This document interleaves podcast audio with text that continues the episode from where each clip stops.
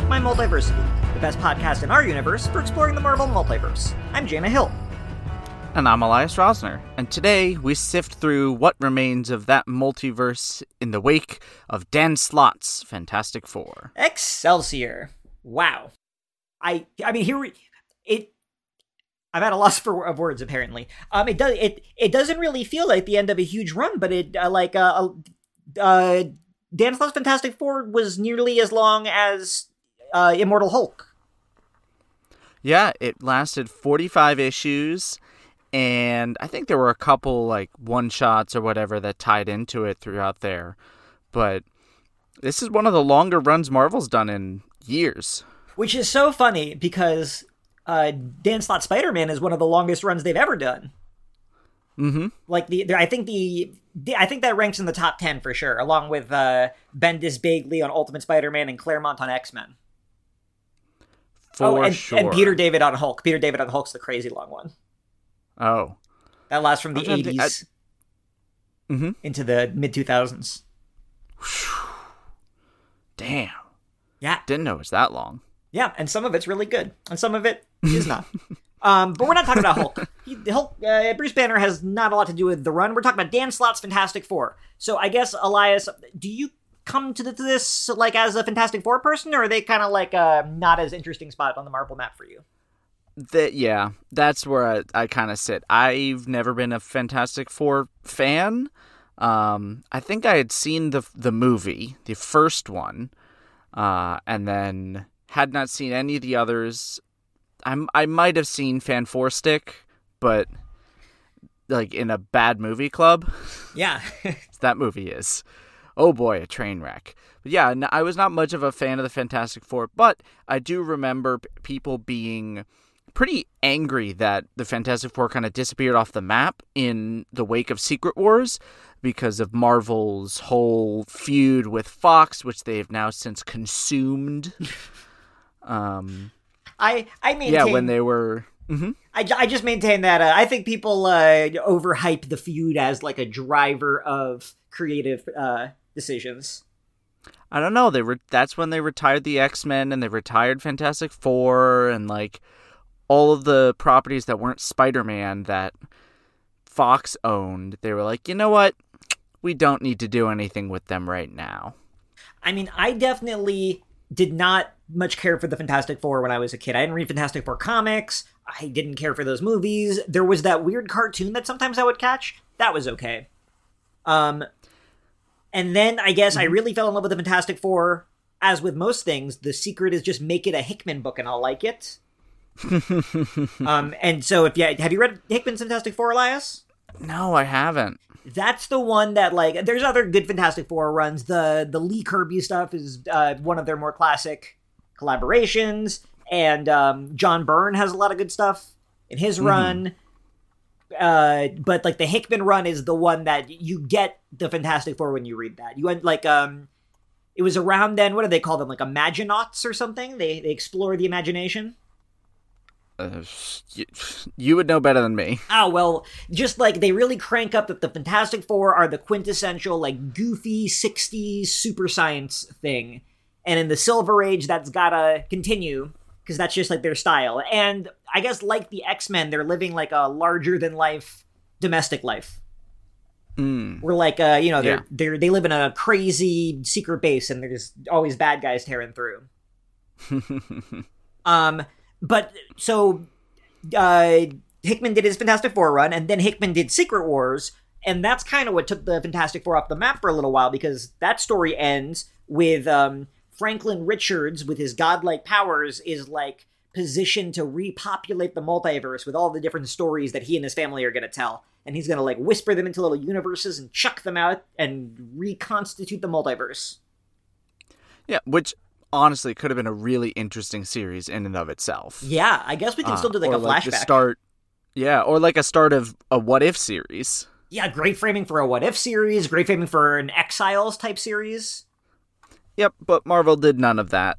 No, and, and, then instead we got nothing for a while and then they started teasing stuff and we got two in one which was ben grimm and um, johnny storm just kind of on earth uh, and it was their adventures for about 12 issues as they tried to basically find their friends. Um, Is but that a fair summary of that series? yeah, I have to confess, I've only read I've read more than three, but less than six of those issues. Oh, they are amazing. Yeah, I remember them being really fun. I I just I forgot that series existed because it was called Marvel Two in One and didn't have a lot of fanfare. Besides, it was written by Chip Zdarsky. Mm-hmm. Um, and he just had like a really good uh, buddy dynamic with Johnny and Ben. He did. And he was coming off of the heels. I think he was still writing Howard the Duck at the time. He might have just finished. And he was going to either start or had already been writing uh, Spectacular Spider Man. Right, and that's about the point in Zdarsky's interesting career where um, he's like Marvel's funny man, where he's doing all the funny books. Yeah. But he's also kind of breaking out of that mold in those books. And it's also the weird era where Zdarsky's doing like 12 issue series, nothing else, but on like flagship characters. Yeah, yeah, it's super weird. I guess somebody liked him enough that they gave him a blank check, and he just started picking dream projects. But they didn't like him enough to give him the actual flagship title. or whoever his rabbi was didn't have the clout. I don't. I have to look who edited those books. Yeah. Um, So I I genuinely thought at the time that Zdarsky was going to be transitioning into a Fantastic Four book, uh, and but he didn't. I remember that. And then it was announced that Dan Slott was going to be taking over the reins of Fantastic Four. And this is coming off of his sort of poorly received Iron Man run. Yes. Now, I Which love the opening of that Iron Man run. I think the first two arcs are really fun, and they set like a good tone for what the book should be. And then they d- end disastrously. That book just falls apart at the end. And oh my god. I've only read the like tie-in issues to War of the Realms, which weren't even written by him. I think maybe he co-wrote them with Gail Simone, and they were just okay. I the the series starts with like Tony Stark is Willy Wonka and he's got this like factory where dreams are made but it's full of like weird dangerous robots and experiments and stuff and it's always from the perspective of people visiting his company or working at his company. Ooh. And I thought that was a great sell for an Iron Man book, but then it became about like an AI war and it got boring. Um, Oh. And similarly, I think that the first half of Dan Slott's Fantastic Four run that we are talking about uh, starts off pretty strong and then like really starts stumbling in the middle part. And we'll discuss whether or not we think it ties itself up well at the end. And to foreshadow my thoughts, I am less enthused by it even from the get go. In part because Marvel really screwed up the launch. Uh, instead of having the Fantastic Four book kind of be set up and, you know, projected and starting at the end of Marvel 2 in 1, um, the first issue debuts before Marvel 2 in 1 finishes. Uh, the first issue does not have the Fantastic Four in it and is essentially redoing what Marvel 2 in 1 was doing at the end, only worse. Uh, yeah, it, it's it's bridging the story so that like Johnny and Ben can find Sue and Reed and all the kids. Yeah. Um, I, yeah, it's not as good, but I liked it when I was going back and checking it out. I, I think it's a pretty fun comic, and I really like um, what's the name of the bad guy who shows up pretty quickly? Um, in the first, Yeah, it's not the Reckoner because that's later. the, it's not the Griever. yeah, the Griever. Oh, the Griever is the first one. Okay. That's what I was thinking of, at least. Um, I I liked the Griever. Uh, there was uh, Sara Pichelli uh, doing art in that book, and it looked really cool. And um, it really opened as like a fun celebration slash recap of like the Fantastic Four, their major relationships, their supporting characters, as they like summoned all their allies to battle a goofy new villain, OP villain. Because mm-hmm. ultimately, like Reed's supposed to be the smartest person in the world, or so smart it doesn't make a difference. Franklin, until later in this run, is nigh omnipotent. Like, Yeah. it's like a Superman story. It's it's not about thinking of like a devious villain who can uh, hurt our heroes the most. It's like the stories are opportunities to um, explore other stuff while like insane over the top sci-fi is happening. and I think that the Griever arc did a pretty good job uh, of like establishing that tone. I thought it was a promising sign for Slott's uh like his tone and what it would be like on Fantastic Four. Hmm. But I I I I, could take it that uh you don't agree. You don't think it's very successful. No, I didn't think that the first. So the first issue did not do it for me. Like I was I was I think I was still very annoyed that the stuff in issue 1 was not taking place in the series that was currently being published with the express purpose of leading into the Fantastic Four's return. Like if you're going to have a Fantastic Four series and you have this other one that is ostensibly the precursor, don't waste your first issue, which I think was even like an oversized issue, not even having the full Fantastic Four show up. Like, do your work first, or if this was the only series starting to come out, fine, whatever. The first one's The Search. I'm fine with it. Whatever publishing decision they made, I, it's hard for me to put that on Slott, but the choice that he made not to kind of start us right in right with the Fantastic Four already back, wrong choice. Yeah, I uh I I'm sure there's an editorial explanation that we're not privy to. But Yeah. anyway, that that that opening story, uh we don't have to do like a an issue by issue recap of the whole series, especially because I Yeah, I barely want to. remember a lot of it. um, but then when I thought it continued to show promise is issue, I believe it was issue four, where they get back to Earth. They try to move to the Baxter Building. Uh, it turns out this like lame bootleg Fantastic oh Four yeah. lives in the Baxter Building now, um, and you're just like, what? And um, I thought that was, and again, I was just like, this is great Slott. Like, I love that all of the one-off characters, like, immediately, or they don't have to be one-off, but like, uh, when a character would show up in this, you you knew what they were Mhm. supposed to be. Like the genre commitment uh, made everything pretty clear to me. And Yeah. and the then the story ended with um the Fantastic Four can no longer live in the Baxter building. They're like groovy super skyscraper full of experiments. So they uh, move into an apartment on 4 Yancey Street. The uh, the Lower East Side neighborhood that, that the thing is from. And again, I thought this was a great development. Um Yeah. I think my reticence early on slowly did wane, but I was still like I was lukewarm to warm on the series. I wasn't like, yeah, Fantastic Four.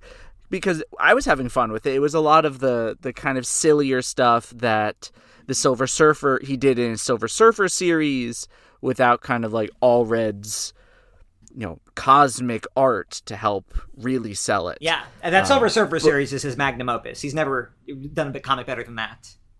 Yeah, for sure. Um, and, and that's like a that's a better best than a lot of than most writers, I would say.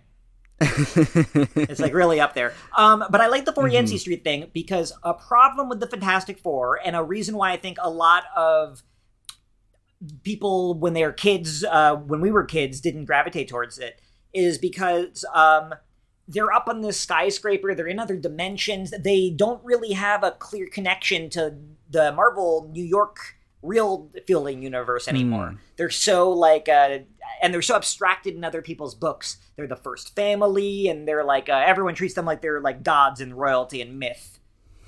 They're the, the- right, It- Yeah. which is always kind of a weird vibe in Marvel because when you're a kid, you're just like, I thought Spider Man and Wolverine and Hulk were the main guys. Why are we all attacking like the Fantastic Four? Is cool.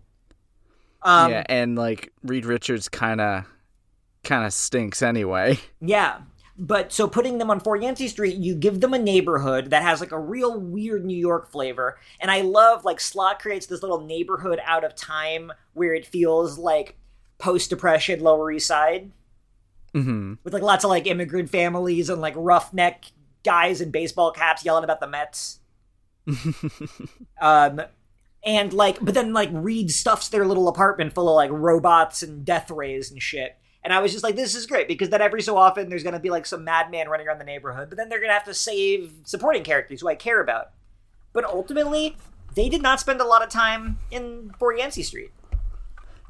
No, I mean they they did a lot of their they are the status quo didn't change, but we don't spend like a lot of time exploring the neighborhood once it's established because immediately Yes. they're going to Latveria, they're going to the West Coast, they're going to outer space, they're going through time.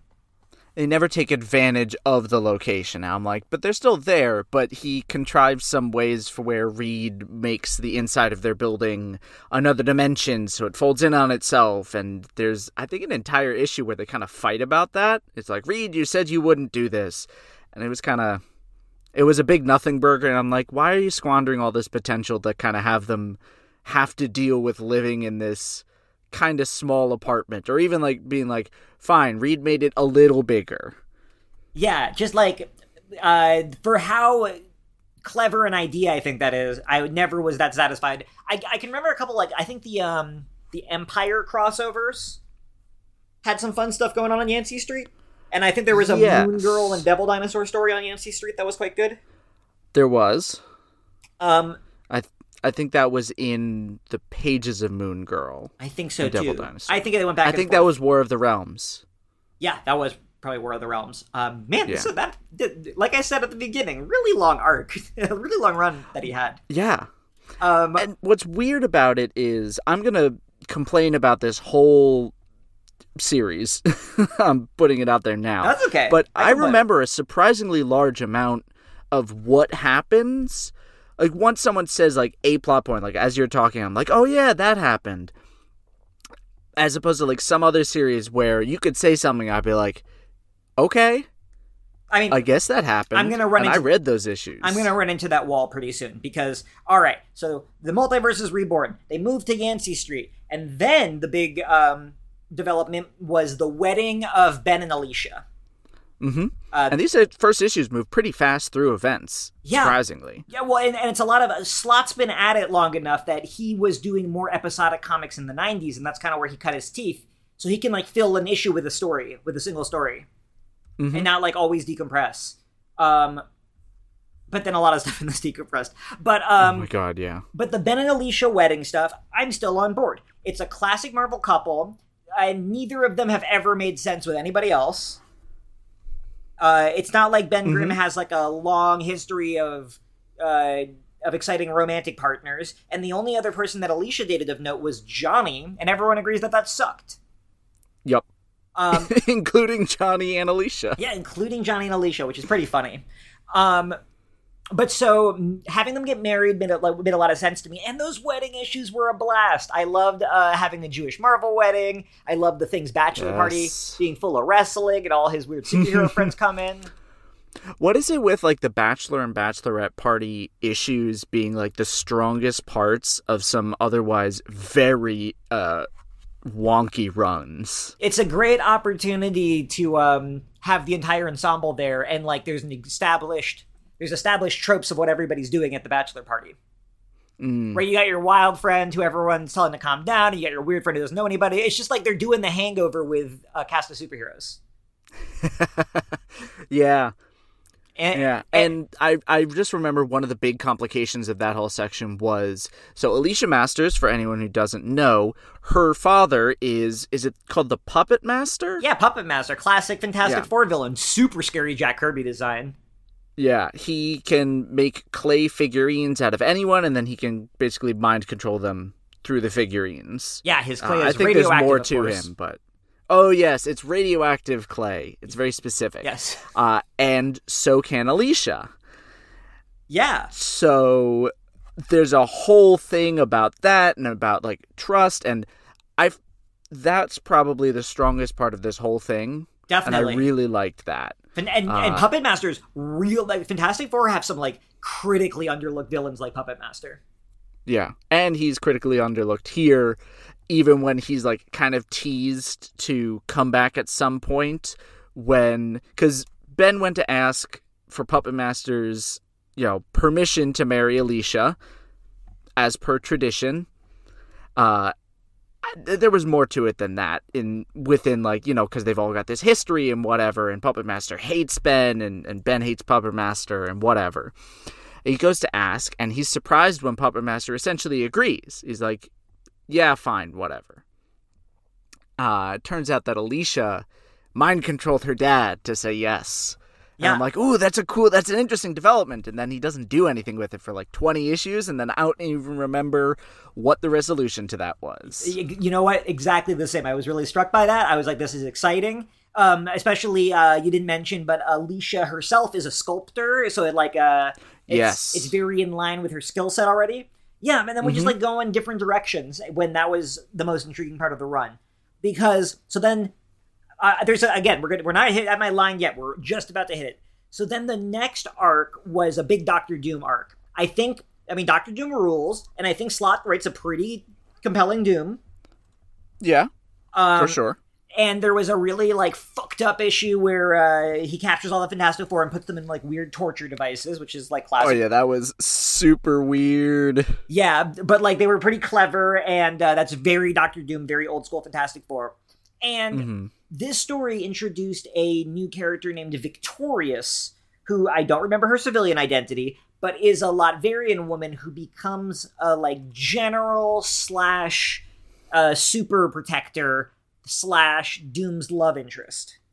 Yes. And I love, as I, as I think I've made clear, I love Victor Von Doom. He might be the greatest character in all of fiction.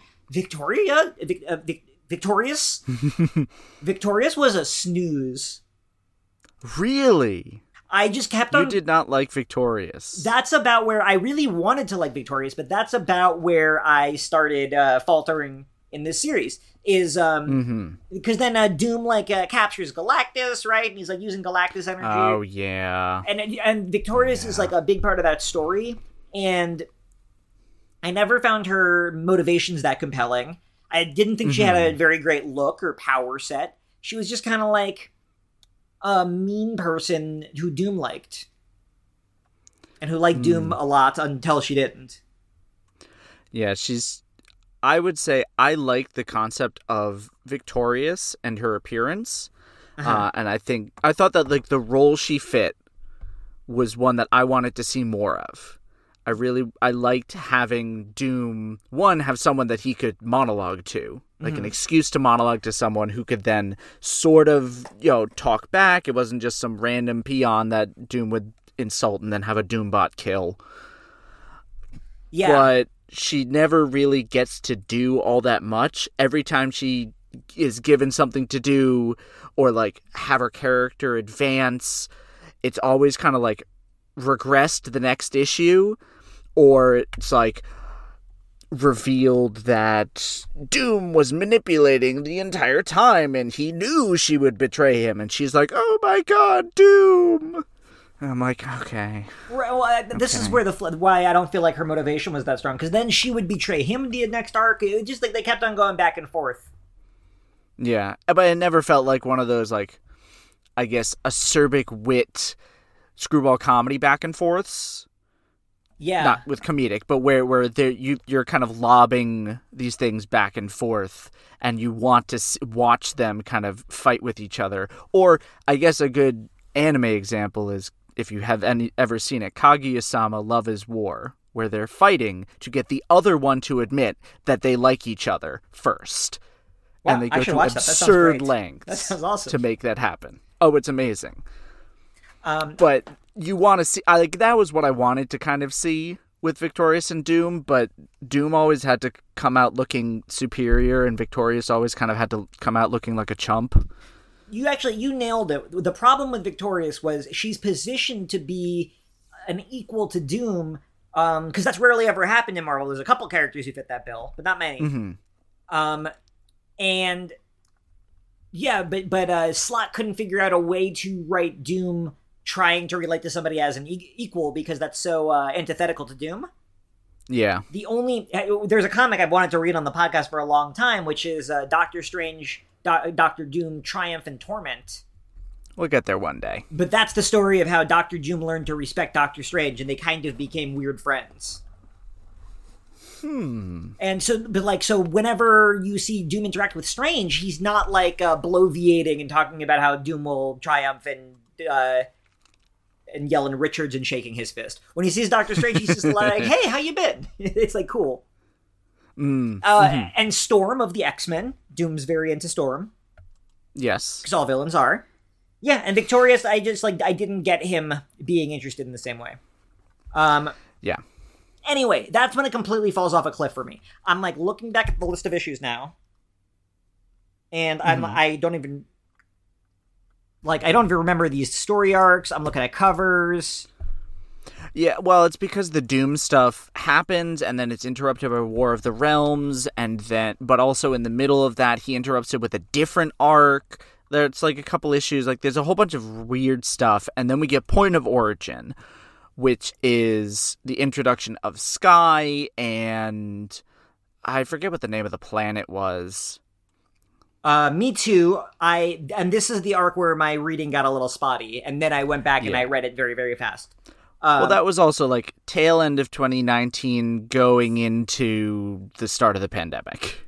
man, the smart thing we would to do would have been to like cancel a lot of books and and start again because that interruption was really critical. Yeah. I think actually Point of Origin finished before like its cover date, you know, the weird cover date stuff. But Point of Origin's long. It's it's long and, and not very good. Um they I think they had created at this point the Forever Gate, which becomes a MacGuffin for the entire rest of his series. Uh and just Dullsville. But one of the one of the things I actually liked about Point of Origin was giving Johnny Storm a love interest and like making it kind of tumultuous in a but not because Johnny is being the asshole, but Uh, just because of the situation. and uh, having Johnny date somebody surprising is like a classic Fantastic Four move. Yep. Um, yeah, this, like I said, this is where my reading got a little spotty, and also like I was just like not that engaged. Um, Mhm. Sky showed up in other books, and they're okay. Um, Yeah. But like, Oh right. um, but just like uh, Sky seems the same to me as um, there was that like w- that Nebula character in A Force that they tried pushing for a minute. I think named Singularity. I don't remember. Oh, I think I remember this character. like a, a living uh, cloud of stars. yes. And like, sure, Yeah. Um, just every so often they, they try this character where they're like they're an ethereal, otherworldly being who's kind of unknowable, and I'm like, great, can't know him. Let's move on. um, Yeah, and every so often, like there would be some minor or major criticism of the of the run because Slott put out a half baked idea, and you know he was trying, but sometimes the point he made was like bad and ill considered. Uh, the Mole Man issue, um, all about underground racism or something. I don't think I that one I don't remember at all. yeah, it's best to skip that one. Not great. Um, then Empyre, where that was a lot of fun. We had the the new Fantastic Four, because I think the Fantastic Four were trapped on some other planet or something, or they were they were fighting, you know, an empire, and so in classic Fantastic Four fashion, they deputize four new people and they wear fun costumes. Yeah, and this is also like one of the reasons why I love Dan Slott is he's one of those guys who um he's really familiar with the history of the material, and then he like can boil it down to like its elemental pieces and be like, I'm gonna do a Spider-Man clone story. I'm gonna do a Fantastic Four trapped in another dimension, so they have to get a substitute Fantastic Four story. Just like Yeah. he knows all of the tropes and he tries to do a fun version of all of them, and for the most part, he succeeds. But uh, we're right in the section where he does not. Yeah, it it's just kind of dull. yeah, Like he's not doing anything bad. He's not doing every so often, you know, he'll make a, a fairly big misstep, but oh no, the Forever Gate wasn't for another 10 issues. Jeez. I'm I'm skipping through the covers on the Marvel wiki to just remind myself where in the run things happen. And I'm like, "Oh. yeah. Uh, well, so the next. Oh, I, I guess the, the result of Empyre that's worth mentioning is that Ben and Alicia, now married, adopt two children, which seems like it should be like a huge development in Fantastic Four. Uh, there's a little Kree kid named Jo-Venn, and there's a little Skrull kid named N'Kalla, Mhm. and um, and these kids have no personality. Like they're they're kind of like cute moppets. Well, they're about as stock as can be. Yeah, they're about as stock as can be. And Parenthood never brings out anything interesting in Ben and Alicia. Yeah. I can't remember a single scene like there's not a scene that stuck with me of like one of them parenting their adopted kids in an interesting way. Like that that should be prime melodramatic this is us territory. Mhm. Uh, but it, like it doesn't uh, it doesn't manage to find that drama at all. And I like don't like that I want these kids to be vanished or something because I think that they were a stupid idea. I can't like I, I can't see myself warming to these two nothing characters. Mm-hmm.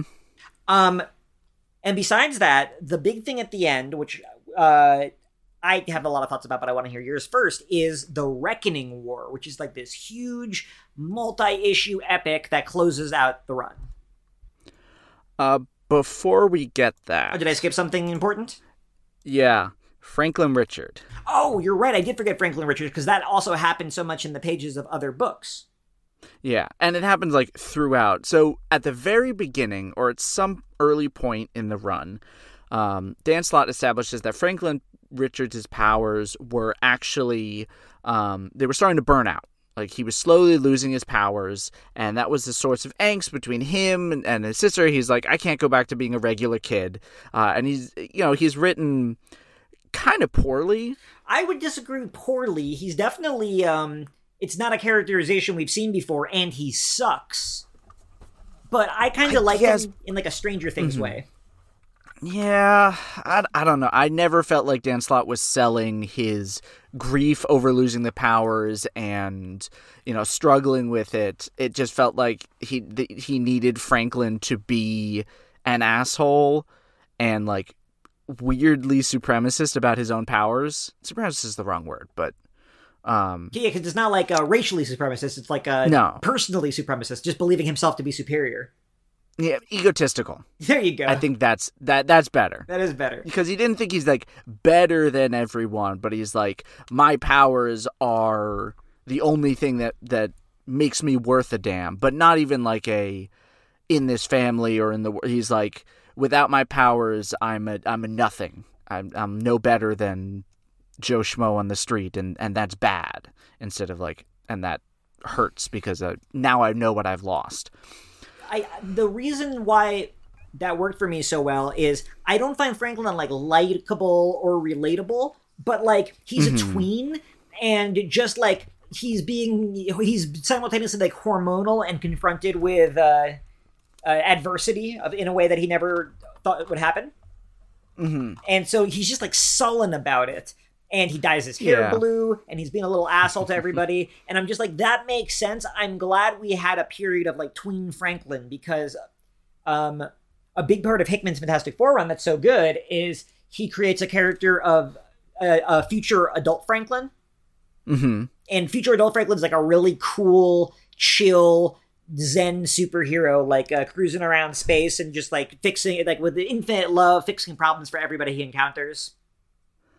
oh. So I I like in the journey of Franklin Richards that this thing happened and it made him really cranky because one day he's gonna be the best of us, you know. Mm-hmm.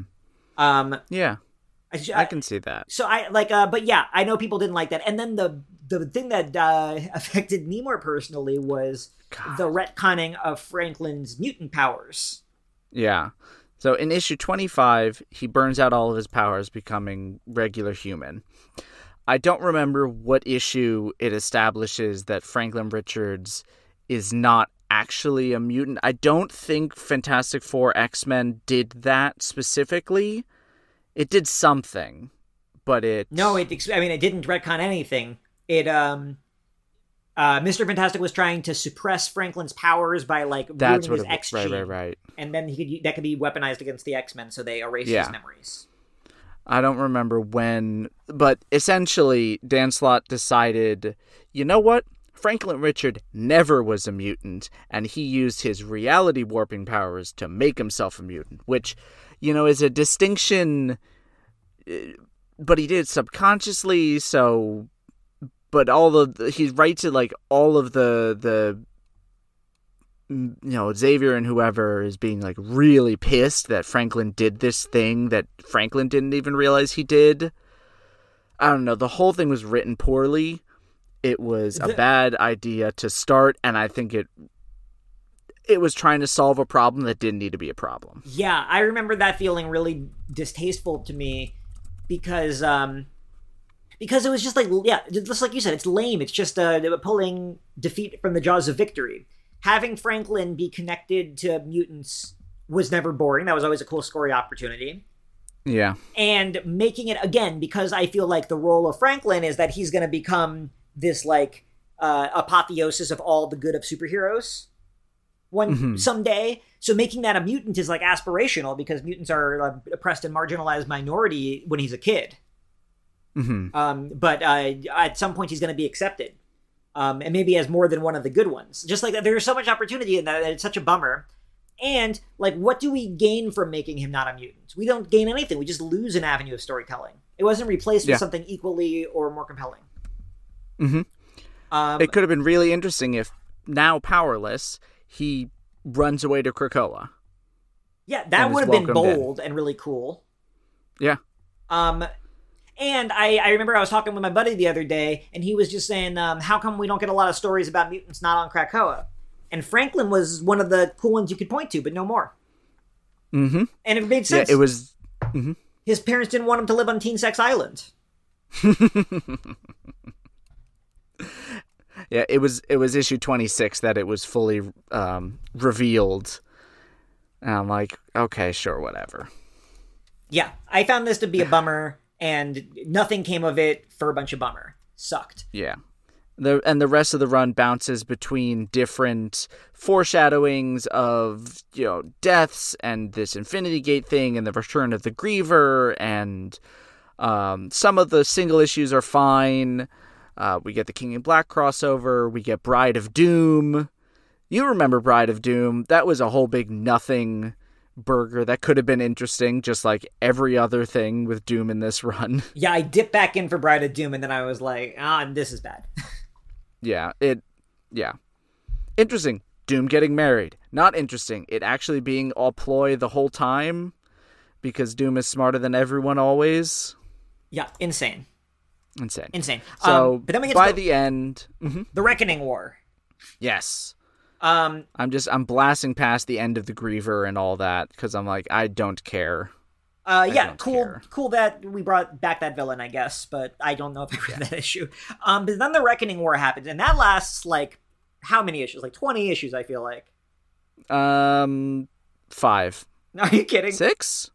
So it starts with Fantastic Four Reckoning War Alpha, uh, and then, but that is like concurrent with issue 39. Like the Reckoning War had been s- building a little bit in the background. It kind of comes out of nowhere, for being honest. Well, But I, th- I think he was set in his Fantastic Four run. I think he was setting it up entirely obliquely.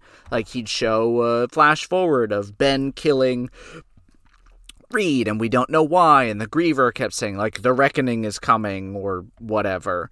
Uh, but then issue forty is the official start of Reckoning War. The final issue of Reckoning War is issue forty-five, which is the end of his run. Uh, and then I think there was a one shot in there with uh, Uatu, which is basically a what if issue. um, yeah, I felt a lot longer. I felt like that was going on forever. Well, Oh my god, it did. now here's the thing, Elias. You're like you're saying it seems like it came out of nowhere. He barely set it up. hmm Dan Slott's been setting up the Reckoning War since like 2002. It does not feel like it. This is the insane thing. And this is the most interesting part of the entire run to me. So, I am a big fan and defender of Dan Slott's 2004 run on She Hulk, a run that has been like very thoroughly repudiated by people now. It's very early 2000s girl power in a way that it feels pretty cringe. hmm But it's, I think it's a lot of fun, and he thinks of fun stuff to do with She Hulk, and he builds a fun supporting cast. So Mhm. in that book and others he was doing at that time, and then later in his Spider-Man run, there's these flash forwards to this thing called the Reckoning War, this like far off event. And a lot of it was like really weird pieces. Like in She-Hulk, there was this recurring character named Southpaw, who was like Mhm. the delinquent daughter of She-Hulk's lawyer's boss, um, who had a giant fist and she would punch people with it, like a giant robot hand. And it was teased. I love that kind of stuff. Yeah. And it was teased that um that's like the fist of the reckoner in the reckoning war and that one day he's gonna like come looking for it Um, okay. and yeah and just through dan slott comics if you go there's all this foreshadowing where it was clear he was building like a one day i want to do my marvel magnum opus crazy event Mm-hmm. and I don't know, you know, what his future career aspirations are, or uh, what Marvel is interested in having him write next. But like, this was kind of a bummer for a twenty-year buildup. Right? And the weird part is he got to write an event. He co-wrote Empyre with Al Ewing. I now mean- we don't know what happened with that because of COVID, but I don't get why he didn't try like pitching the Reckoning War there. Yeah, it would have made a lot of sense because Empyre was always a like a weird mishmash of obscure Marvel lore that I barely care about. Yeah. And I don't know if Dan Slott was brought in to help Ewing, or if Ewing was brought in to help Dan Slott, or if they pitched it together, or like what. Or what if uh, Slott pitched Empyre as the setup for Reckoning War, and then with COVID and all the uncertainty, he wanted to put a, a squash on it, and then the timing was just ruined. Like we'll, Yeah. we'll, we'll never know. But um, We'll never know. but yeah, it's I would love to. Somebody somewhere on the uh, internet has probably written uh, like every reference to Reckoning War in every Dan Slott comic, and it's substantial. hmm Um, and so the Reckoning War, you know, was like a weird, meaningless action adventure with a lot of like uh, reveals and switching sides and secret destinies and weird retconning of the original Sin event, which made Nick Fury, the White Nick Fury, that is, the Watcher. Uh, no, the he, he was made the man on the wall. No, he wasn't. Made, No, no, no. He made he, He was made Bucky the man on the wall. He passed that mantle on. yes. You're right. You're right. You're right. No, he was made the unseen. I think. Yeah, I think he- that's what he was called. Yeah, they called him the Unseen. He had a cool vibe as Yeah. the Unseen. That was a dumb thing where the imagery of Uatu is so classic, and it's and then they threw that away and replaced it with this other thing. And I'm like, oh, are we committing to this? And then no, it just he was around until he wasn't. Yeah. Uh, also, by the way, um, Jack of Hearts, The Jack of Hearts Uh, shows up in She Hulk, and but he was he was he's been dead for twenty years. he came back in the Thirty. He came back in the pages of She Hulk. I I I did. Oh oh, the new She-Hulk. Yes, new She Hulk. I've only read the first issue. Jack of Hearts shows up in it. Was that to set this up? No, Jack Did of Mar did Jack did of Hearts Marvel is- go? Hey, We'll talk more about Jack of Hearts after the commercial break. okay, I promise. Okay. Um, okay. I just I wanted to conclude that the result of the Reckoning War is a really neat idea, and I wish that anything could have felt like it was building to that and like it meant anything. Which is that at the end, it turns out that the Watchers, who have always felt pretty menacing, Mm-hmm. um, had like walled off 90% of the universe. And so that all the Marvel stuff we've seen so far, the space stuff and the aliens and the different galaxies and whatnot, has all taken place in this like tiny little corner of the universe. And it ends with, and now there's a universe 10 times bigger to explore. And like the promise of infinite exploration. Just like, I think that's such a neat idea, having the Watchers like barricading Earth's section of the universe off because Earth sucks so much. Um, yeah, but just like it kind of was felt random at the end. It didn't thematically feel like it was the culmination of the story. mm, yeah. Um, yeah, and thus ends Dan Slott's Fantastic Four run. Is he announced on another book yet? Um, maybe. Hold on. I'm checking something because I'm on the. I'm on the wiki. I was on the Marvel wiki, and it says that Dan Slott is writing one final issue, issue 46. Yes, I knew that. I knew. I did not know this. It's going to be a one shot, and it's promising to bring back the uh, mysterious sister of Reed Richards. I thought David Pepose was already taking over the title at this point. Um, it, I think that's. It looks like a transition issue because uh, Pepose is on issue forty-seven. Okay. Um, well, I'm I'm I don't feel like we need to talk about that one. I'm not expecting anything huge to happen, and watch me have to eat my words. It's coming out after this issue drops too. Uh, this issue, this episode. uh, for all our readers slash listeners. Yeah. So for once, you won't have advanced knowledge. I'm just uh, what's what's uh Dan Slott doing next? Looks like he's doing a Spider-Man comic. Oh, yeah, he's doing a Spider Man comic, which is running alongside the main title and is supposed to be very important uh, and will affect the main title and the rest of the Marvel Universe. And I have exactly zero interest in reading that. Uh, I'll probably check. Less than any. I'd probably check it out. Yeah, that sounds like uh, one of these like. Cre- I, I feel like they should be on as usual. Marvel's entire problem is that they like lie in their marketing and say that it's one thing to trick people into getting stuff that they don't want. But if they just had like Yeah. Marvel signature and that was like a series of like older writers who have been at it for more than 20 years like doing classic characters hmm and just telling stories that they wanted to tell if, like I would like that. People would like that. Yeah. Sigh. Uh, apparently, he's going back to the well and ending the Spider Verse quote ending the Spider Mark. Bagley. Big scare quotes. Yeah, They're not gonna go away from the Spider Verse. It's the one of the. It's a hit movie. I don't know. I don't know. I don't. Know. I was like, know. I trust Dan Slott to make bad decisions that Marvel can't argue with.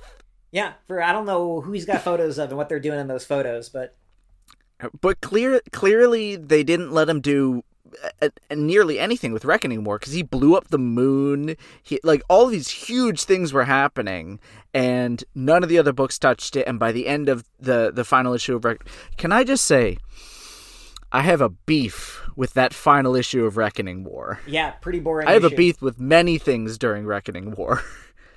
One of them being Unbeatable Squirrel Girl gets beaten, and in like the most smug panel I have read from a Dan Slott comic, I was so mad. Uh, so mad. It's such a petty thing, I know. Dan but Slott was one of the original uh, Squirrel Girl writers. Like he would have her show up and beat huge villains in the background of his uh, Avengers series and in Yeah. West Coast Avengers too. I don't get it. Maybe he was just trying to show how big the the threat was that even Squirrel Girl got taken out like a chump. But then it makes it, you know, it, it didn't actually raise the stakes in a meaningful way when the person who did that gets taken out by a chump by like was it Victorious? It's I like- don't remember. It's like the Franklin Richards thing, though. It's just you're taking an opportunity to tell a story, and instead you're telling not a story. yeah. You're telling us what didn't happen. Yeah, the whole thing was poorly paced. I don't know. Reckoning War might have been the the worst part of his entire run, not necessarily because it was poorly thought out or you know just not an interesting idea, but because most of the ideas within it were squandered. It was hard to follow, and I, I just felt like I was having proper nouns thrown at me and characters thrown at me that I didn't know who they were. Scenes didn't connect. We jumped back and forth.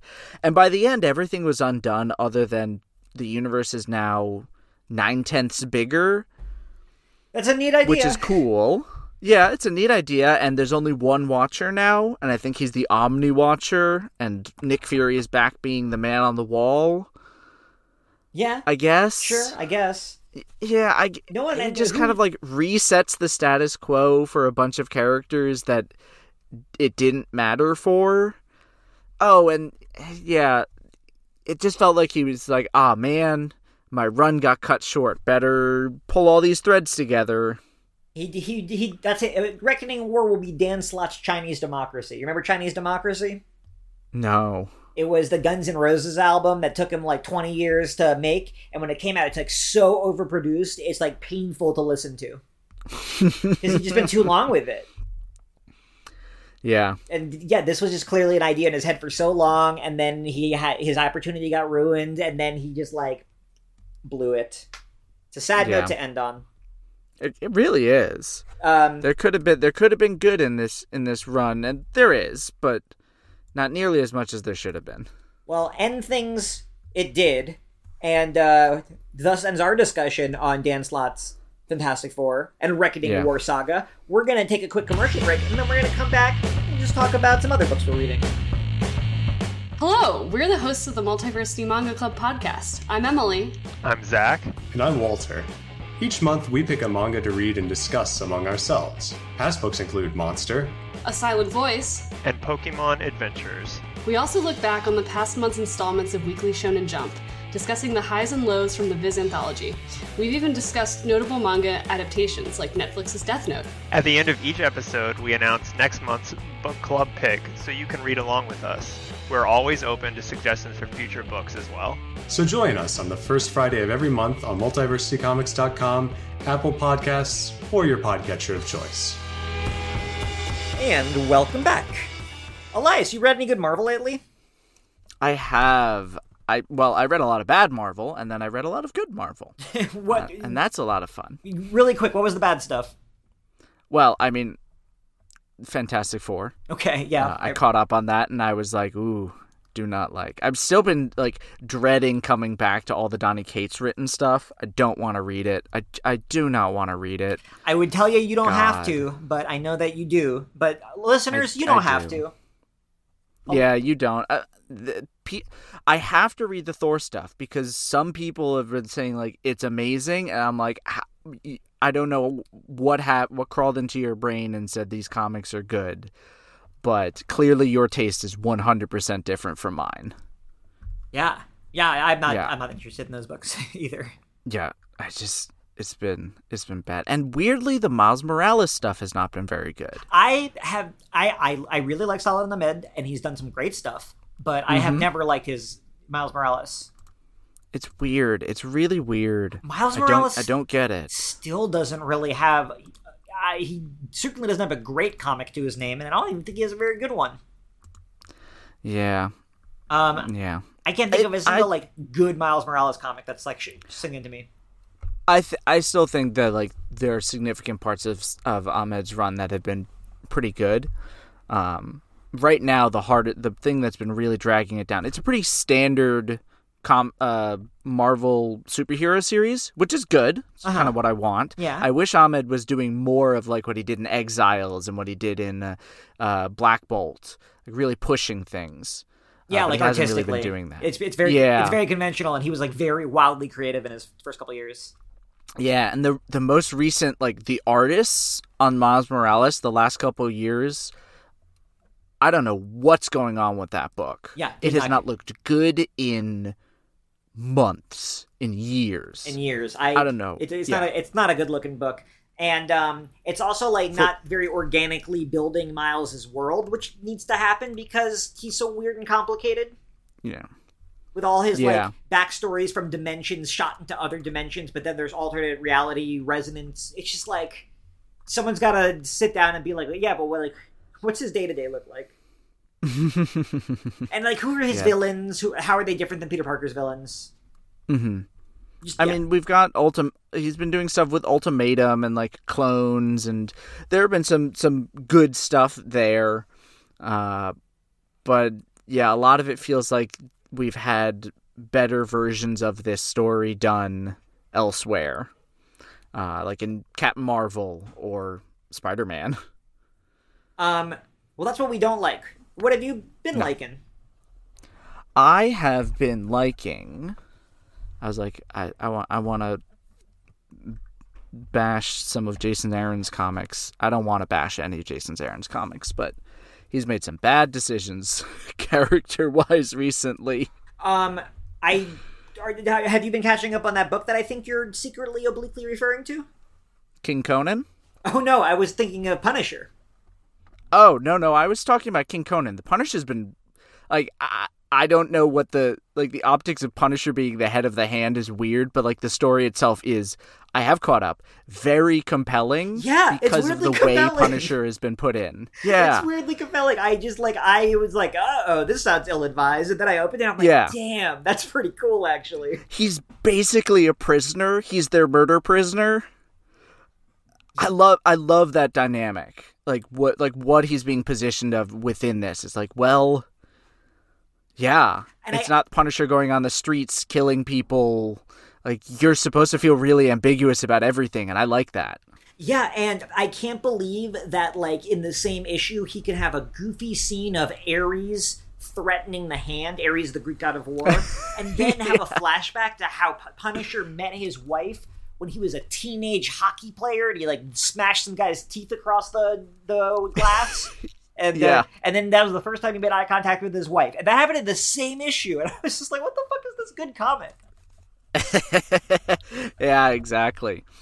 Um, I don't know. It's the, the whole thing. I've been I have been really enjoying the Punisher. I think it's it's any, better than it has any right to be. Um, Marvel's just kind of put its foot in the mouth with a few different books and then promotion of books. Like this is the year that I thought they would have in 2021. yeah, yeah, I remember your predictions. Um, yeah. I uh, so I I'm- I promised I would talk about Jack of Hearts, and I've been reading Rain- Oh, yes. Rainbow Rowell's She-Hulk. Uh, Please lay it on me because I have not. uh, the artwork fantastic, really good art by Mm-hmm. who remember who did the art. Um, you hear me googling furiously because I'm embarrassed that I don't remember. Oh, is it Rogue Rogan Antonio? Roger? It. Well, I, it looks like it's a couple, but I think it is. I still have not found it. Anyway, um, yeah, Roger Antonio, you got it right. Uh, his artwork is is excellent, is extraordinary. He does a great New York, and um, Rainbow Rowell is like really doing a great job telling a small scope superhero rom com Mhm. between She-Hulk and Jack of Hearts, and he's kind of like uh, she's hiding him because he doesn't know what's going on. He's missing memories and stuff. Uh, but but they're clearly falling for each other, and um, and she's having Jack of Hearts kind of be like a sexy Born Yesterday hunk, like walking around, and he like doesn't know what food is, and he like dresses like a weird hipster uh, instinctively. And this is everything I wanted from Rainbow Rowell coming to comics. I really love her novels. Um, Mhm. and, and she does like my favorite cute romances and this is it's exactly the right tone with wonderful art the only thing she can't do is end an issue every issue ends a panel before it should to sell the cliffhanger Mm.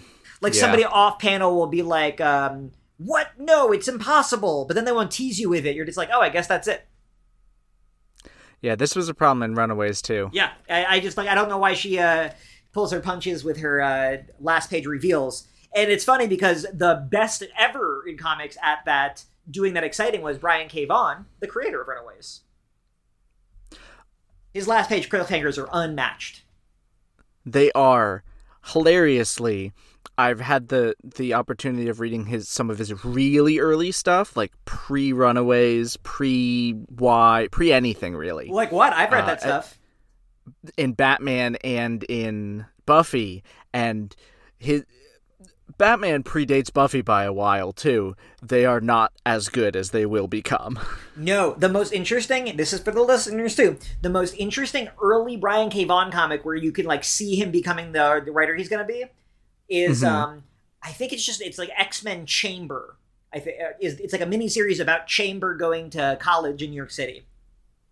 Oh, It's four issues and it's very good, but like dated and weird and like stumbling, but it's good. You he you can you can see it. you can see the good in it. Yeah, well, you can, and then like uh, right after that is when he hits with Y the Last Man and everything.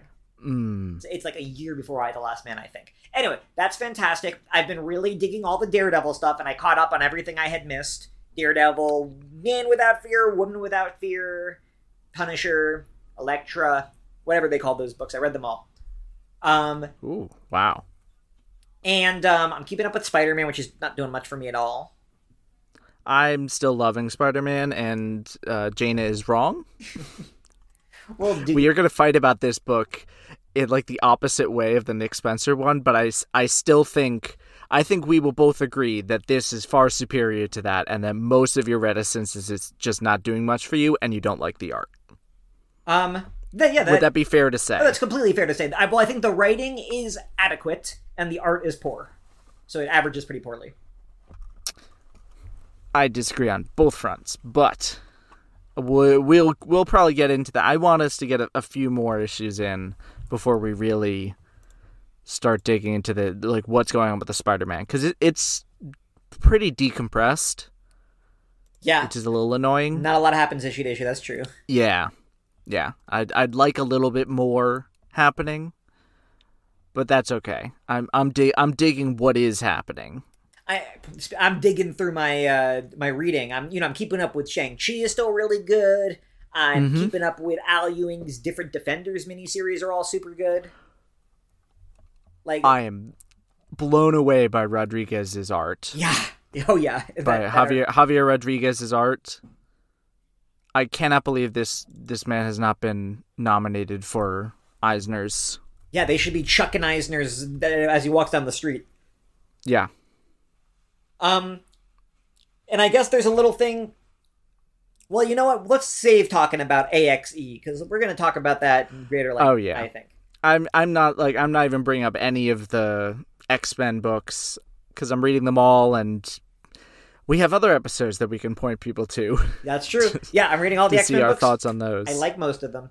Um, Mhm. and that's kind of. I mean, like I feel like Marvel hasn't announced the next thing yet. Uh, as we speak, uh, San Diego Comic Con is unfolding, and I got a feeling they're going to announce something intriguing by the time this episode Who- drops. I hope. Who knows if we're being honest. Who knows? I'm not going to say. they may have um they may be like holding stuff back for for a bit cuz they got to get through their summer stuff.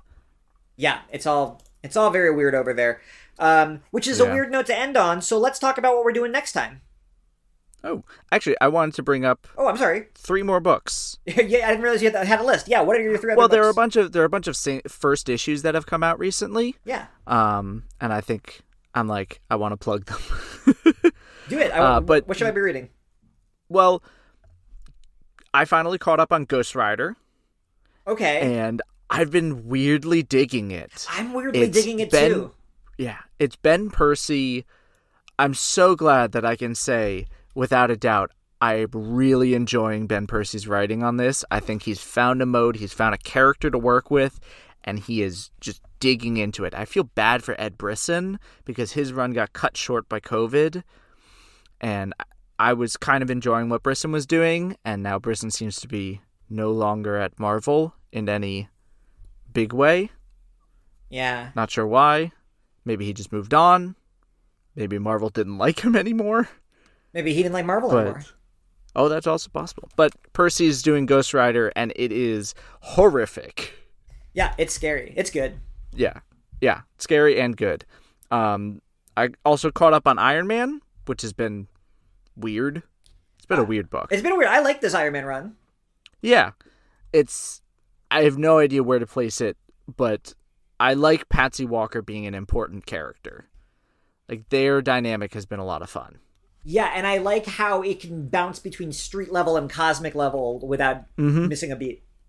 I'm dreading the inevitable wedding issue because Marvel's going to hype it up and then they're going to be like, something's going wrong. And then the wedding will either crash and burn or whatever because they hate weddings. Yeah. Um, but the other two books that, that I want to kind of mention was Iron Cat, which is More Black Cat by Jed MacKay. Go read it. Go read it. Yeah, yeah, I will. If you liked those books, go read it. I still got If you didn't, eh, you know. No, you're right. They're good. I still got a bunch to read. Uh, and then The Variants. Have you read this one? Uh, yeah, I did read the fir- the first issue. Yeah. I'm excited for it. We haven't gotten a Jessica Jones series in a while. Gail Simone is back. Gail Simone is back and writing a mini series. And I think she really captures the vibe of Jessica. And now it's kind of in a weird, like, we've got, well, we've got clones, I guess. We've got variants. Um, Uh, or like, uh, yeah, it seems like an alternate universe thing. Gail Simone uh, does like the the lady noir really well. It's kind of crazy she hasn't done a bunch of Jessica Jones. Yeah, for sure. Um, I'm a little sad, you know, Kelly Thompson isn't doing it, but Kelly Thompson's got her plate full, Yeah. and uh, I'm okay with this, especially with Phil Noto on art doing a very good job of channeling Michael Gaydos for the series. Totally, and yeah, and frankly, I mean, I love I like Michael Gaydos, but I love Phil Noto, and I think his his cover is maybe is even more compelling. Mm-hmm. For sure. Um, I guess that's pretty much all the, the good comics I want to talk about here, because I could just literally just start listing all the comics. Yeah, I know you have I mean, very, like this was good, this was okay, this was fine. finished Savage Spider-Man. It was fine.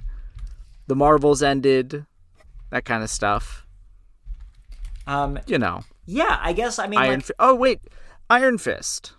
um, I've been reading Iron Fist. What have you been thinking about it? I know you you did after the first couple issues, but we've got a couple more.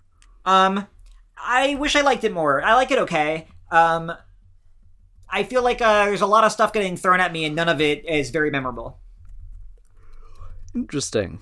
Um, I like the writing. I like. I. I, I think uh, the, her scripts are. Uh, what is it, Alyssa Wong, right? Yes. Um, her scripts are really strong, and like scene to scene, I really like it. But then like there would be a, a like a dinner scene with like twelve characters, and I won't remember a single one. Mm. Yeah. And, and, like over at Shang Chi, they're doing the you know a different martial arts thing, but that will throw characters at me, and they're very memorable.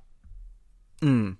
Um, Actually, when you were talking, I was like, I pictured the the of the Five Weapons Society, all of them standing around a table. I'm like, oh yeah, I can't really picture so much of of Iron Fist.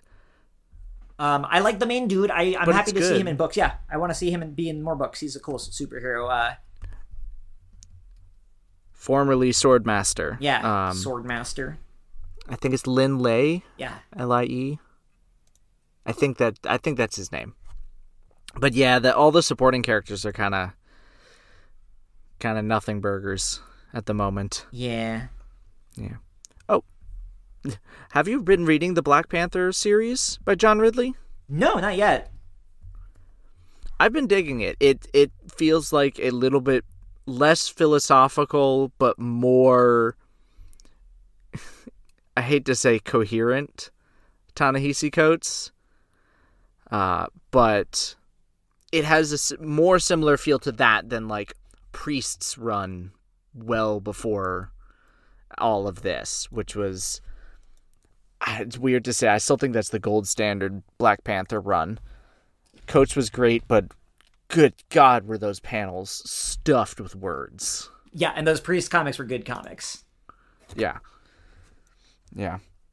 So that's about it. But next time, Right, next, Next time. time. I'm excited for next time because next time we are reading a favorite of mine. Yeah, the Taskmaster miniseries is it unkillable? Unthinkable Unthinkable.